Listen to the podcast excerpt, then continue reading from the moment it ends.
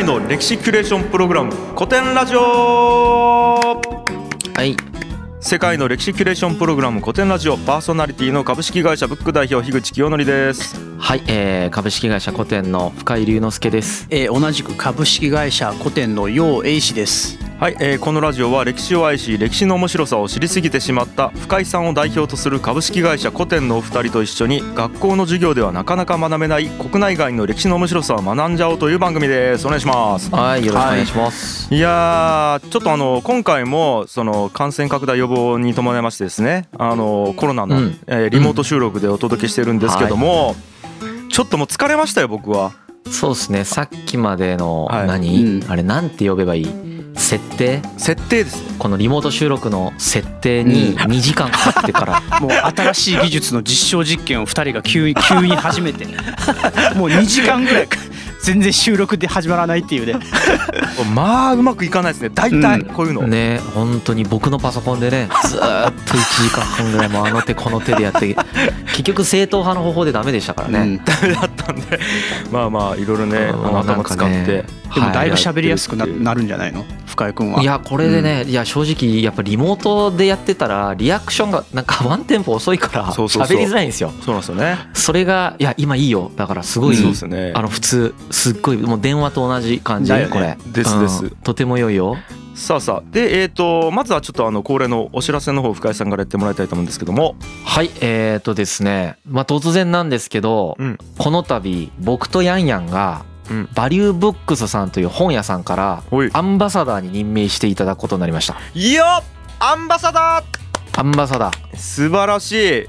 なんかはい。めでたいですよ、いやめでたい。超めでたい、はい。まずまず、はい。バリューブックスさんははインターネットで全国から本の買い取りと販売をしてらっしゃる、まあ、本屋さん。い、うん、ですね。でヤンヤンもね、結構使ったことがある。そう、うん。もうラジオ始める前からもう個人的にも何回かお世話になってます。うん、で、まあたまたまあんそのバリューブックスさんの中の方が古典ラジオすごい聞いてくれててファンでいてくれててう。ん、なんかめちゃくちゃ我々と相性がまあそのね本屋さんだから相性いいんじゃないかと。なんか一緒にできるんじゃないかっていうことでお声掛けしていただいたんですよ。で打ち合わせしてはい。マジで相性いいねってなって。でまずは僕たちがそのアンバサダーって言ってはい毎回ほら参考文献めちゃくちゃすごい量買ってるじゃないですか。もうそうですよ。ワンエピソードにつき数十冊レベルで買ってますもんね、はい。でアンバサダーははい。バリューブックスさんがうん。僕たちが読む本全部買ってくれるんですよ代わりに。ええすごっ。すごいでしょ？は本当助かります。ありがとうございます。マジで助かる。はでそのまあ本をまあ買ってくれていはい。まあ、それを例えば僕たちがこんな本を読んでるよということを記事にしてくれたりだとか、うんうんうん。まあ、僕たちに本についてのインタビューをしてくれたりだとかもするんですよ。あらそういうのも今後だから記事としては出ていくと思います、いもうむちゃくちゃありがとうございます。うん。はい。いや本当にむちゃくちゃありがとうございます。ごご支援いただいてで、ね、はいはいはそうなんです。いはい。でえっ、とあのリスナーさんとの相性もめっちゃいいなと思ってて僕は。うんあの本の買い取りしてらっしゃるでしょ、まあ、うん。販売もしてらっしゃるけど、うん。買い取りもしてらっしゃっててで特になんかあの社会とか経済とか自然科学とかあとはあの芸術？アート関係の本とかをうん。買い取り力入れてらっしゃるらしいんですよ。専門性の高いそういう本。でまあもちろんねリスナーさん全員が本読みまくる人ではないと思うんだけど、うんまあ、今までリスナーさんと会ってきたり話してきたりしてやっぱそういう人多かったじゃないですか、うん確かに。なんだかんだ。確かに。一般の人たちよりは多い傾向にある人たちが多いじゃないですか。はい。だからぜひねリスナーさんたちもうん。まあ、バリューブックさんに本売りたい人どんどん売ってほしいなと思ってはいはいてい。いですね。したらなんかねもう全員ウィンウィンじゃんそしたらこう三方よしみたいになるじゃん。うん。でしかも今回バリューブックスさんにはい。本を古典ラジオ経由で売ってくれた人はいはいはい。には、まあ、せっかくだからっていうことでうん。あの古典ラジオのステッカーを2枚プレゼントしてくれるんだって。あらすごっ。グッズじゃん。そえ俺も持ってないですよ。うん俺も持ってないうよ。いや俺も持ってない。えみんな持ってない。マジっすか？誰も持ってない。ここで初めてではい。爆誕したよね。すごっ。グッズが爆誕した。だから、えーはいはい。あのーえー、とコラボ企画ですよ。プレゼントキャンペーン、はいはいはいで、えー、とこの放送日がねはい今日のこの話の放送日が2月の11日えなんですよ。2021年の。うん。うんで2021年の3月31日ま31日までの間うん。に本をまあ売ってくれる人バリューブックさんに売ってくれる人にはさっき言ったみたいに2枚プレゼントしますと。はい。であのそれが古典ラジオ経由だっていうことを伝えないといけないからうん。あの概要欄に申し込みページのあのキャンあれ貼っときますけどアドレス。うん。そこのアドレス行った後にうん。あの古典 WW1 今回のテーマがほらワールドワー1じゃん。はいはいはい。うん世第一次世界大戦ね。そうそうそう、はい。ちょちょっと不謹慎だけど古典 WW1 っていうのを分かりやすいから合言葉にして、それをまあ大文字でも小文字でもいいからはい。入力してくれた方にはそうやって2枚届きます。はい。ステッなるほど。カーがこれはやりたいですよ。ぜひはい。やっていただきたいんですよね、はい。しかもねはい。法人サポーターもしてくれるからねバリューブックさん。あら。月額10万のやつ。ちょっとえ天使ですか？ただの天使。マジで。ただの天使。エンジェルですよ。ただのエンジェル。ただのエンジェェルです。僕たちからしたらね。ル本当にありがとうございます。はい。ありがとうございます。はい。ということでぜひ皆さんよろしくお願いします。はいぜひお願いします。はい、はいありがとうございよろしくお願いしまます。すはいでえっとちょっともう一個だけお知らせがあるということではいお願いします。えっとですねあのまあ月額サポートプランという形でうん。サポーターにあの善意でなっていただいてるじゃないですか。はい。でおかげさまで、まあ、1000人突破して本当に助かってます。ありがとうございます。ありがとうございます。ありがとうございます。で僕たちから今まで特典っていう形でお礼の気持ちでねあの配信をしてましたけど、今回プラスでですね新しい特典を用意しました、うん。お。アーリーアクセスっていうやつ。よっ。アリーアクセスなんだこれ。何ですかアリーアクセスって。必殺技みたいな必殺技みたいになりますね合わせ技みたいになりましたけど。これ必殺技みたいなもんですよこれ。ああの何ですか？アーリーアクセスっていうのはほら、うん。今までは最新シーズンはうん。ちょっとずつしか放送されなかったでしょ？はいはいはい。第1話が放送されてからまあ1ヶ月間とか1ヶ月半をかけて放送してたじゃないですか。ええ。これがサポーターの人は最初から全話聞けるっていう特典をつけるようにします。これをアーリーアクセスと呼びます。これは嬉しいですよ。うん。要望多かったもんね。そうそうそう。そういう要望がさ結構あって。うん。で今日からこの放送を聞いてるに、えー2021年2月11日からはい。サポーターの方はもう聞けるようになります。お！全話。素だからあのだ第一次世界大戦全部聞けますもう。お！サポーターの方は。素晴らしい。はい。でえっ、と今日サポーターの人にはね今日までにサポーターになってくれてた人たちにはこのメールで送ってますんで、うん。そのアーリーアクセスもできてで特典も聞けるっていう新しいサイトを準備したんではいでバックグラウンド再生できますんではい。今までねバックグラウンド再生できなかったんですよ。そうなんですよね。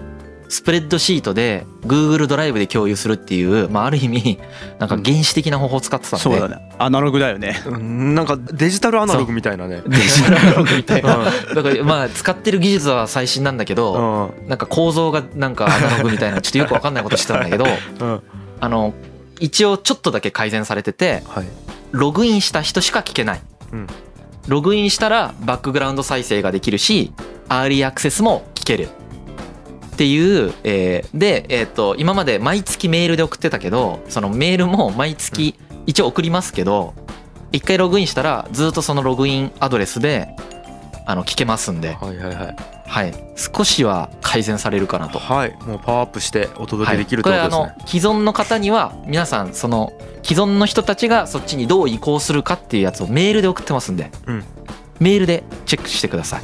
はい願いします。のよよくあるのが迷惑メールに入ってるとか、えっと、メールアドレス間違ってて届かないみたいなことがあるのでもしそういった場合は、あの連絡いただければ。はい、そうですね。ラジオ at 古典 .co.jp っていうアドレスにはい。その時はメールが届いてない方は連絡ください。はい、はい、すでにサポーターになってる方ですね。うん、でこの話を聞いてあだったらサポーターになりたいなって思ってくれた方は、うん。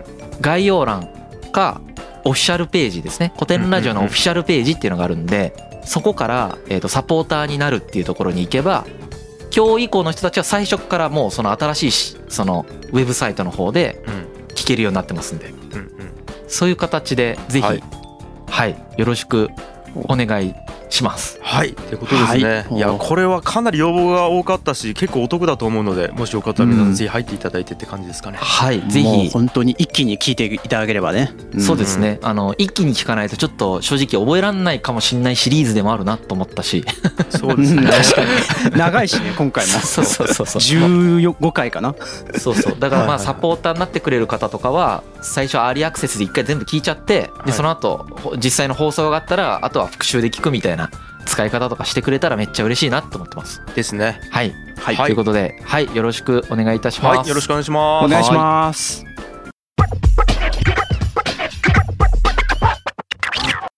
第一次世界大戦。なぜ世界は戦争を選んだのか。はでございますと。いうん。これは来たよ。また壮大なテーマ。来たねい。いよいよ。もうローマ帝世界大戦を。国以上のボリュームだよね もう何ページ今回？うーんとね117ペーいジやえげつねえなマジで。これね俺の卒論の3倍ぐらい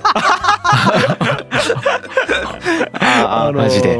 伝説の深井さんが書いた卒論猫について。の、うん猫卒論だよね、うん。そうですね。社会における猫の存在の先生についてなったんですけど、全然猫と対極に位置する戦争の話だからね。いやーちょっと3倍。まあ卒論より書いちゃいましたよね。すげえなうん。あのいや僕毎回言ってるんですけどあのクオリティコントロールをするって話は毎回どこに行ってるんだっていう、あのね分かった。俺ただ好きなだけだわやっぱ あのはい。やってたらやっぱ楽しいからやっちゃう、なるほどうん。ね、これなんか抑えるとかじゃないかもやっぱり。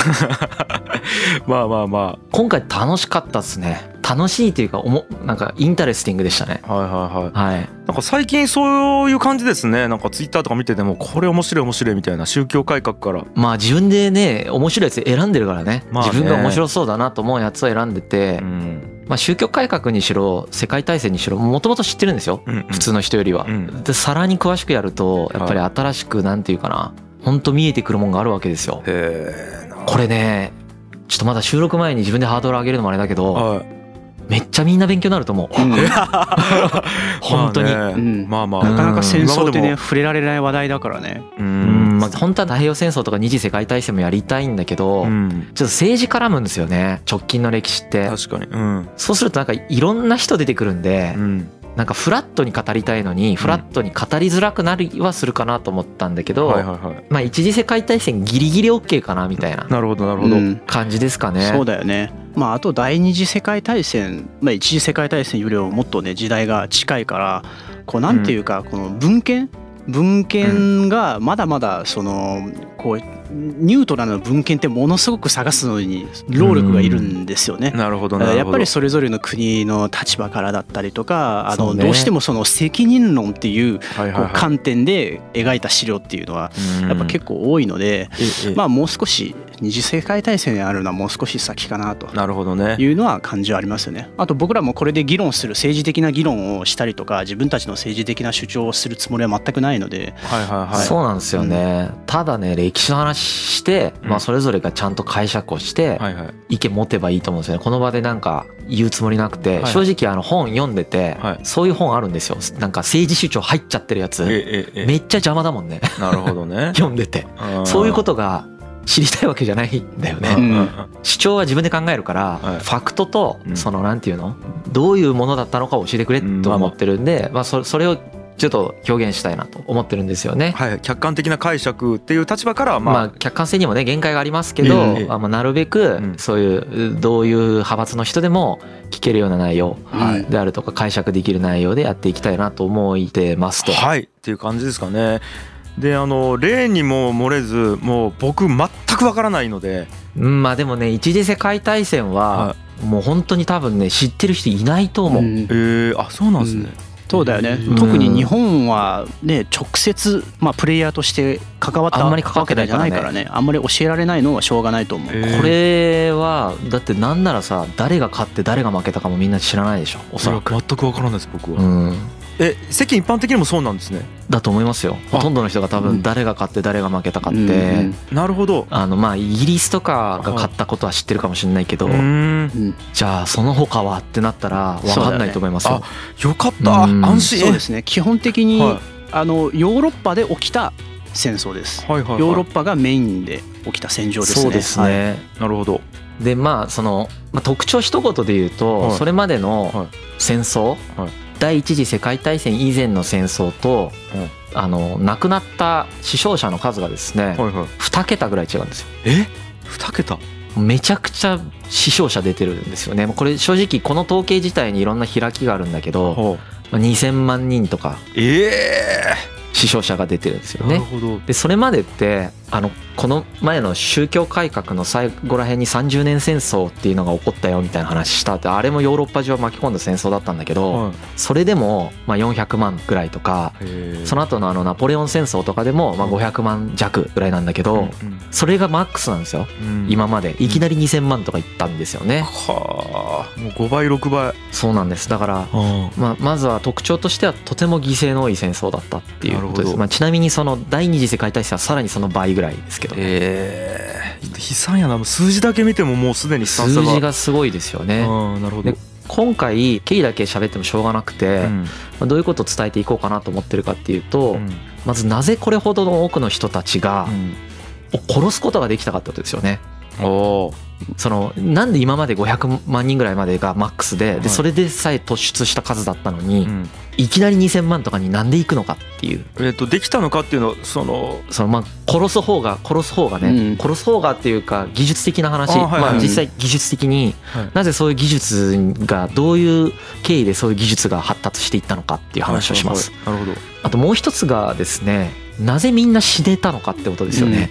そうです。そのどうん。だって行けって言われても行かないじゃん。ふ普通というか行かなかったんだよ。ちなみに。まあ僕らの今のね感覚からすればね。うん。まあ確かに。うん、い今の感覚でも行かないしうん。世界大戦の前の人たちの感覚でも行かなかったんです。はい。うんなのに世界大戦ではみんな死ぬの分かってても行ったんですよ。確かに。うん。なぜかっていう話ですよね。それが、うん。それだけ人間を動員できたっていうことはもうものすごく大規模なリソースを調達しないといけないじゃないですか。はいはいはいだからそれにはものすごく規模の大きいコンセンサスが必要なんですよ社会に。そのコンセンサスはなんかどうやってできたのかという。確かにそうですねうん、そういったところもあの実はシステムのあの変化っていうのがあって、これはおいおい話していくかなと思います。えーシステムなんやへえまあいろいろありますほうほうほういろいろあるからそれが全部あの角度それぞれの角度でちょっと今回は伝えていきたいなと思ってますけど第一次世界大戦を理解するためにはですね、はい。はいナポレオンまでやっ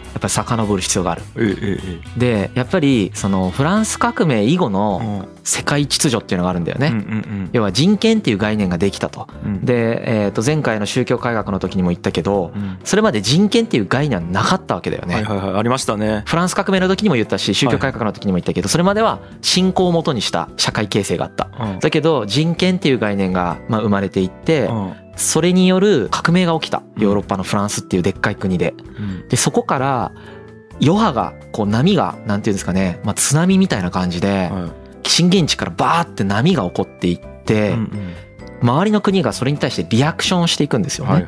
でそのリアクションに対してまたフランスがリアクションしてみたいなのがこう折り重なっていってうん一つの通過点としての世界大戦があるんですよそれに対して。へえだから震源地はもうルーツさたどったらもうきりないんだけど、今回一回震源地をフランス革命に置くと分かりやすいかなと思ってる。なるほどで、まあ、僕は昔その世界大戦とかで人がいっぱい死んだみたいなのを見た時にはい昔の人ちょっとバカなのかなって思ったことがあったんですよね。言い方悪いけどなんで命そんな粗末にするんだろうって思うじゃん普通に。ああでもまあ俺もそれはちょっと思いますねねえ思うじゃないですか。はいでやっぱここの感覚を超えるのがね多分今回すごい大事だと思う。リベラルアーツだねうんまさに。うん、あうんの要はバカだって思ったら理解できないわけなるほど人のことを。はいで当時の人たちは自分のまだ本当に15とか18ぐらいの息子でさえ送り出したんだよね。あそれがどういう心境とどういう気持ちとどういう経緯とどういう系譜によってフランス革命以後そっちに行っていくのか。だってフランス革命で起こったのは人権の話だったわけじゃないですか、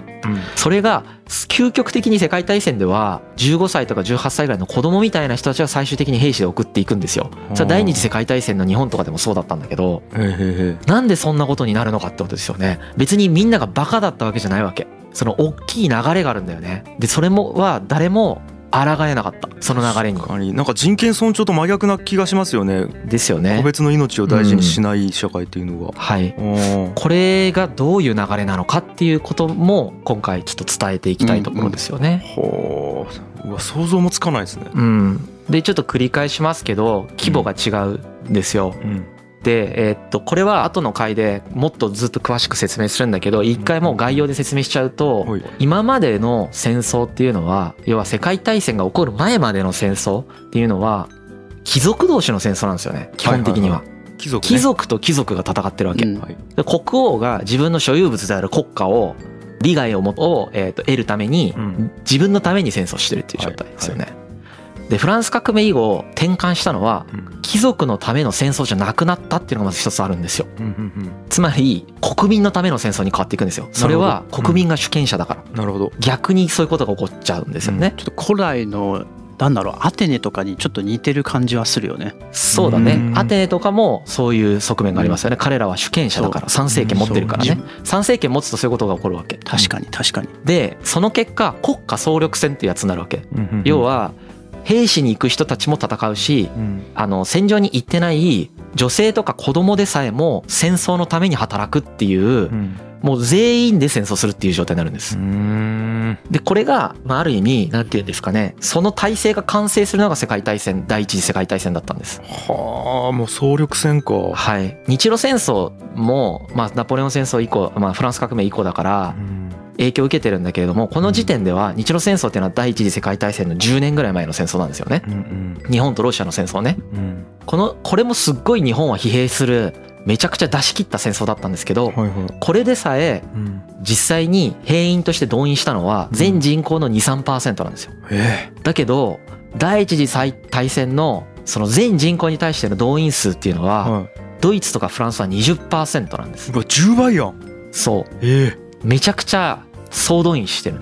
えだからさっき言ったみたいに子供とかも行ってるわけ。はで女性も世界大戦においては兵器を作るところの工場で働いたりだとかあの電車のね運転手さんがそのいなくなっちゃったりしたから男がいなくなっていくからうん。代わりにその男の仕事として働いてたやつをどんどんどんどん女性がやっていったりだとかしてね。そうだよね。はあはあ。だから間接的に戦争に協力してる形になりますよね。そうそうそうそう。ちなみにその結果参政権を得ることになるんだけどね女性も。はいはいはい。国家に貢献したからね。はい。でそういうのは今までの戦争はなかったんです。そうですよ。そうね。貴族同士の戦争だったんで、うん。うんそういうこと起こらなかったんですよ、うん。傭兵同士で戦ってるんですよ。なんなら、うん。お金を払って兵士を雇ってそのお金を雇った兵士同士で戦わせて城とかが落ちたらここで終わりだよねってできてたわけ、ちょっと一定のなんかこうゲームのルールみたいなのが成り立ってたもんね。そうそうそうそう。そう。うん全員皆殺しにするまで続けたい人はいないし、そううん。はお金でそんなことするしてくれる人いなかったわけ。いはい。代理戦争ですね。そうそうそうそう。ヤクザの。はいそれが国家総動員戦になったことによってうん。もうどっちも死んでも続けるんですよ。要は。う死んでもずっと戦争を続けちゃうっていう状うんはいはいはい。態そういうメンタリティーになっていく。っうん。はいはいはい。ていうのはまあ一つありますね。うーん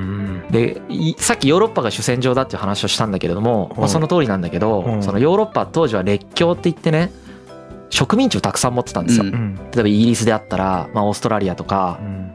そのニュージーランドとかねうん。あとはインドとかかなっていうところからめちゃくちゃ兵士を動員してるわけ。うんだからその本当にいろんな国の人たちが参加してるっていうのもありますよね。はいはいはいはいそれも今までの戦争とはその全然違うわけです。はいはいは確かにね、うん、国が調達できる富の量がかなり今までと違うもんね。そうですそうです。いうあとやっぱりマスメディアの影響ってもすごく強くて、うんうん新聞とかがねこの時期っていうのは一般国民に浸透していく時だったんですね。うんうんうんそれはさっき言ったその人権を持って国が国民国家と呼ばれる国民のものになっていくというものと連動するんですけどそこは。うん今僕たちはまあインターネットであるとかテレビとかで我々国民同士のなんか相違であるとかうん。コンセンサスみたいなのを確認してるじゃないですか。はい。大体国民ってこういうふうに思ってるよねとか。うん。うん。当時は新聞だったんですよ。もう新聞しかなかったんでええ。すだから新聞が世論を形成するんですけどはい。その新聞がまあいいろんな意味でえーと戦争を煽っていきます。はあ。これはなぜ煽ることになるのか。うんはあ。の今実際インターネットで行われている平気で嘘の情報を流してあはい。煽るっていうことをやってるじゃないですかインターネットで。ええ当時は新聞がそれやってたんですそうそれを反省して今新聞はそういうことをしないようにしてると思うんですけどうん。当時結構平気でそういうことやってうてでえーとまあ本当に煽られていくっていうのもありました。うんまあなんならその政治家とか政治側の方からこうそういう新聞の方のマスメディアを作ってですね、もううちにいい記事を書いてくれっていうふうにお金を渡したりとかえうん。自分のその省庁政府の機関の中に新聞セクションっていうふうに新聞課みたいなそういうは部署をわざわざ作ってその世論をコントロールしたりとかうん。するし逆にその世論がコントロールできなくて国が国の政治決定に民衆の感情が反映されていくっていう構造も生まれてくるんですよね。そうだね。それも起こるよね。それもすごくだから国民国家チックになっていくわけですね。あなるほどね。あとは冒頭に言ったやっぱり技術の発達が大量の人間を殺すっていうことができを可能にしてしまってるんですね。はいはいはい。一つはまず鉄道ですね。そもそも一つの場所にですねそんな何百万人も集まられなかったんですよそんな。なるほどね。移動か移動ができなかったのがうん。大量の兵士を短期間で送ることができるようになってしまった。っなるほど。ていうのがまず一つでかい、そうだよね。わかりやすい。これはわかりやすいね。もう一つは機関銃ですね、あ武器ね。うん。はい。これは第一次世界大戦でのまあ砲弾？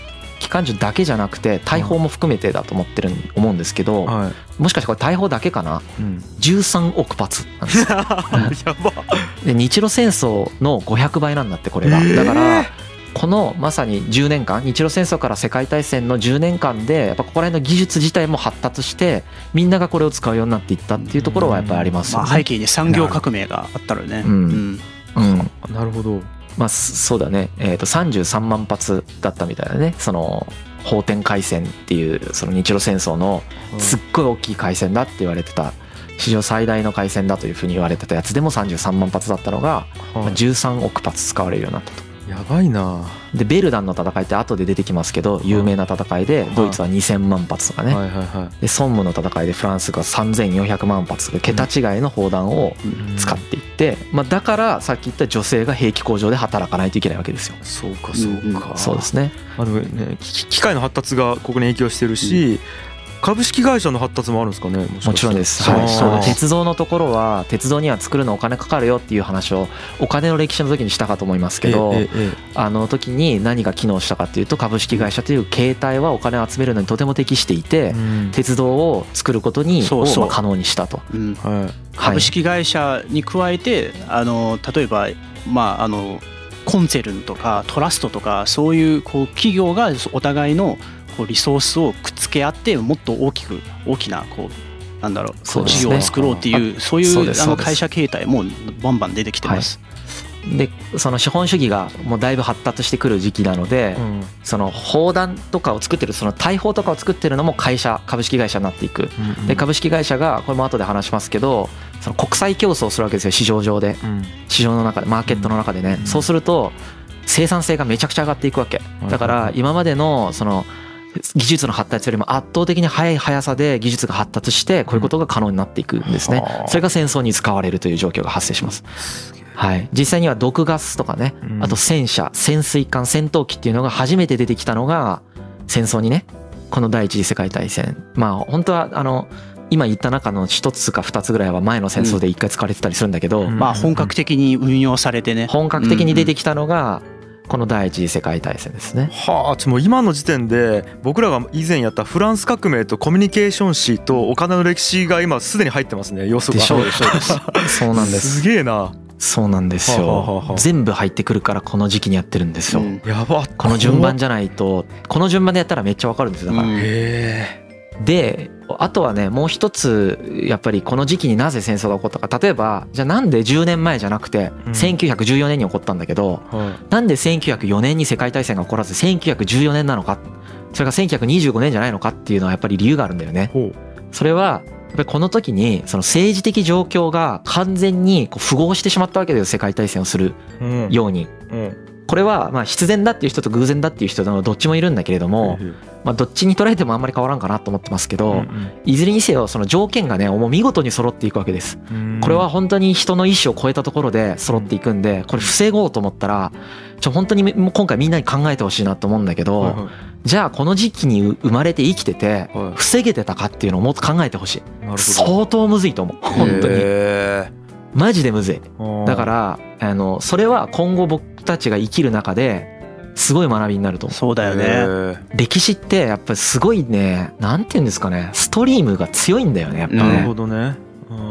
うん、こ個々人の意思とか思いとかで抗えないようなもう大きな流れみたいなのに、いや僕たちが感知できない。後世でやっとわ見てるから俯瞰して見てるから分かることとかがたくさんあるんですよね、うん。でも当時の生きてる人からすればねそのでにファクトを認知できる限界って、まあ、僕らも限限界あるけど当時の人はさらに理解できないでしょうね俯瞰的に。うん。うん。はい、この後まあビスマルクって有名な人で出しますけど、はい。ビスマルクとかすげえ頑張ってるんですけどね、はいはいは世界秩序を作るためにはい。超うまい外交をしているんですよ。い。うん。でもう彼のおかげで世界大戦を防げてたとも言えるし、うん。彼が死んだ後にすぐ世界大戦に突入するんだけど彼が死んだから世界大戦に突入したとも言えるからなんか難しいんだよね本当ね、うん。どう捉えるかって。解釈次第でもあるしなはい。んなんて言うんですかね。少なくとも当時の人たちがバカだったからとかうん。考え足りないとか爪が甘いとかではないってことですね、うん。でもそういう書き方してる本たくさんあるんですよ普通に。いやあるね。本当に。いやでも本当そうと思う。ビルヘルドイツ皇帝がバカだったからとか、うんかいっぱい書いたんだけど俺はそう思ってないんだよ、そういうふうに思うとね多分全く反省できないと思うよ。そうそうそう。うん、だってバカが出てきてバカが戦争起こしてんだったらさ、うん。うん防げないじゃんもう次、そうですいやね。うん。今生きてる俺らの俺らの方が賢いっていうことにはならないよね。うん。うん。ならない。全然ならない。ここをだからみんなやっぱりそれぞれの登場人物はしっかり考えてるんですよ。うん。しっかり考えて戦争回避をする挙動をある程度取ってるんですよ。そうそう。うん。取ってない人もいますけどねうん。確かに。うん。でもお多くの国で、えー、と主要国では全ての人たちが政府中枢で、えー、と戦争を回避する方向に行ってるんですよ。全てではないんですけど、うんうん。多くの国が。だけど突入するんです。それがなぜかっていうことを学ぶっていうのが多分すごく世界大戦を学ぶときに大切なやつですね。なるほどね。で、えー、と日本も、えー、とヨーロッパが主戦場なんですけど日本も参戦し一応してるんです。うんううん。ん一応ね。うん。うん。なんか地中海に戦艦を出してるよね。一応ね。うんででも戦死者が415人なんだって。ああじゃあもうかなり小規模ではありますよね戦争としてはね。うんさっきのね2,000万、何百万人みたいなやつに対して400人だからね。うんうん。でも第二次世界大戦230万人が軍属で戦死者がそれぐらい出たって言って多分原爆とか抜いてってことだと思うんですけど、だから全然違うんですよね。日本はこの第一次世界大戦でいろいろその学んだんだけどうん。その学びを結局第二次世界大戦に生かせずに第二次世界大戦に突入していくっていう構図なんですよ。うん。でフランスとかイギリスとかでは、まあ、第二次世界大戦より一次世界大戦の方が圧倒的に人がそうだよね。うん。うん。あそうなんですね。うん。だから世界大戦って言ったら一次世界大戦のことを指す、へえ。まあ、グレートワーっていうらしいんだけど、うん。イギリスとかで、うん。なるほどなるほど。あの二次じゃなくて一次の方を指す、うん。うん。やっぱそうかそれはなんか日本の感覚とヨーロッパの感覚で。そうそうそうそう。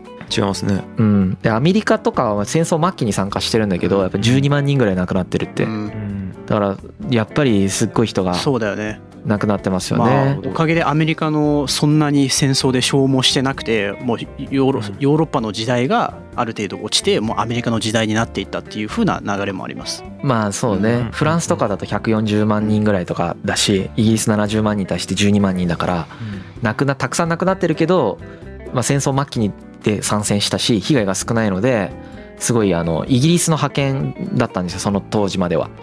世界大戦まではですね、うんうん。そこが、えー、とアメリカの覇権に切り替わっていくっていうのがこの時に起こりますよね。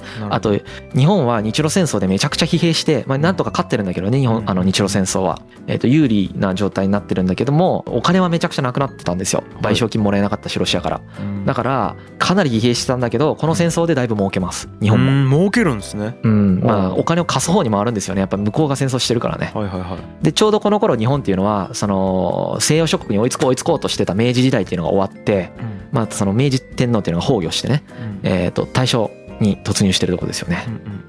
う。んで経済成長しますね。さっき言った通りね。うん。でこれはなんかヒトラーの会の時に言った気がしますけど第一次世界大戦と第二次世界大戦ってのはまあ一つの大きい戦争ですね。うん。本当は切り分けて考えるべきじゃないです。これはあの最後全部聞いたら分かると思いますよく。はい、全部聞いた後にヒトラーのところの冒頭というかそうだね。あのなんで戦争になったかっていう話を聞いたら、あまあもう完全に一つの戦争だなっていうのはよくわかるかなと、うん。なるほど。そうだよね。一次世界大戦終わった後に決してそれでプスンと切ったわけじゃなくてやっぱまあくすぶりだったりとかさそういう因果関係がずっと続いていったもんね。はい第二次世界大戦に。はい、であの第2回目からはその技術の発達がさっき言った人をたくさん殺せるようになるまでどういう経緯をたどっていったのかっていうのを、まあ、2話目と3話目はちょっとその話をしようと思ってるんですけど、まあ、今回の最後にちょっと一言言っておくとうん。この戦争が始まる前ねこれはあの7月とか8月ぐらいに始まってるんだけどはい。始まった時みんながクリスマスまでに終わると思ってたんですよ。だからもう56ヶ月では終わるんじゃないかと。実際には4年間ぐらい続いたうわー。だから出征していく兵士とかのうん。映像が残ってるんだけど笑顔で出征していったりしてる。うん。舐めてるんですよやっぱり当時。だってこの戦争を経験し世界大戦の国家総動員戦誰もまだ世界でそううん。経験したことなかったからね。人類が経験したことないセンスだなしたことなかった。でもいざ行ってみたらさっき言ったみたいに2000万とかだったわけ。だうん。うん。からそこのなんつうの映像で残ってるからねそれが。みんなも見てみるといいかなって思う。もう全然あれだよね。もう予見できてないしこう誰もここんなに長く広い範囲で戦争が起こるとは思わなかったしもう起こってもすぐ終わるだろうしその局地的な戦争でまあ終そうわるんだろうっていうふうにまあみんな思ってたけれども起きてしまったという。そうなんです。よ、うん。そもそも技術が発達してるから戦争ってすぐ終わるってみんな思ってたんですよ、うん。なるほど。けどそうじゃなかった、誰もそこはね予測できなかったんだよねやっぱあと当時ってヨーロッパって、まあ、今と同じなんですけれどもグローバル化が進んでるんですよ。お互いの国がお互いの国と貿易し合ったりとかいろんなこう緊密な関係で結ばれてるんですよね。だからそこで戦争するメリットって実は結構低いんですよ。もううん。もうあ相手のことを責めたら自分のところにも経済のマイナス要素として跳ね返ってくるのであこれはもうそんなにだ、まあ、戦争しないやろみたいなそういうこう認識も実は結構あったみそうだたいですよね。ね。それも後でねまた詳しく言うけど本当にそうで、うん。うんうんまあ、今回僕たちから説明してだいぶ分かりやすくうん。まとめれると思いますけど、まはい。あ、興味がある方は自分で本を読んだ方がいいですね、うん。えちょっと待ってください。何冊読めばいいですか？15冊は読んだ方がいいと思います。ちなみに深井さんと柳井さんは何冊ぐらい読んだんですか？超読みましたよ。まあ全部読んでないけど、うん。今回参考文献は冒頭の告知で言ったバリューブックスさんにまず40冊ぐらい送ってもらってんのともともと持ってる本が10冊ぐらいあるから50ぐらいじゃないですか、うん。深井さんだけででしょ？ず全部超詳細に読んでるわけじゃないですけど50冊プラス今回論文も読んでますんで。なるほどでもねそんぐらい読んでも、うん。はなんていうか確からしいことそうね。が全部確定するわけじゃないんだけどやっぱり読まずに、うん。えーとやかく言わない方がいいと思う、うん。なるほどですね。世界大戦、うん。うん、ちゃんと勉強した方がいいと思う、うん。まあまあまあ。ということで。まあまあまあそのもちろんねあのはい。50冊読むっていうのは結構なことなんでその分をあの今からのね第10何回かの放送そうですね。そうですね。え、はい。エッセンスは得れると思うので、まあ、そのエッセンスを深めたい方はですねそうですね。はい。あの15冊ぐらいまで読むとだいぶ自分のうん。見識に変わっていくんじゃないかなっていう感覚があるので、まあ普段こんなこと言いませんけど結構本当に学びとしてでかかったんではい。今回のうん。テーマ。はあだからあんまりちょっと削らずにいこうかなと。うん。いつもだったらね削るところも今回はあんまり削らずに喋ってみようかなと思ってます。はい。何回分になるのか1回が何分になるのか ちょっと分かりませんけど。まあでも僕らが喋ることは正解と思わないでいただきたいですね。そうですね。んこれが正解じゃないんで確かに大事やねそれもね、はい。はいそういう心持ちでぜひちょっと聞いてみてほしいなと思います。ので次回、えーはい。よテクノロジーの発達の話ですかね。はい。ですね、、はい。やもう本当に第1回目からちょっとなんでなんでこれ知りたいみたいなのがもうすごいもう疑問湧いてきてますけどもそれがじゃあ第2回以降でいろいろ紐解かれていくんじゃないかということで。あそうですすね。でア楽しみ。ーリーアーリーアクセス。気になる方はぜひアーリーアクセスを。あうまい。ですね。はい、はい。という感じでよろしくお願いします。よろしくお願いします、はいありがとうございました、Kaye Suzuku.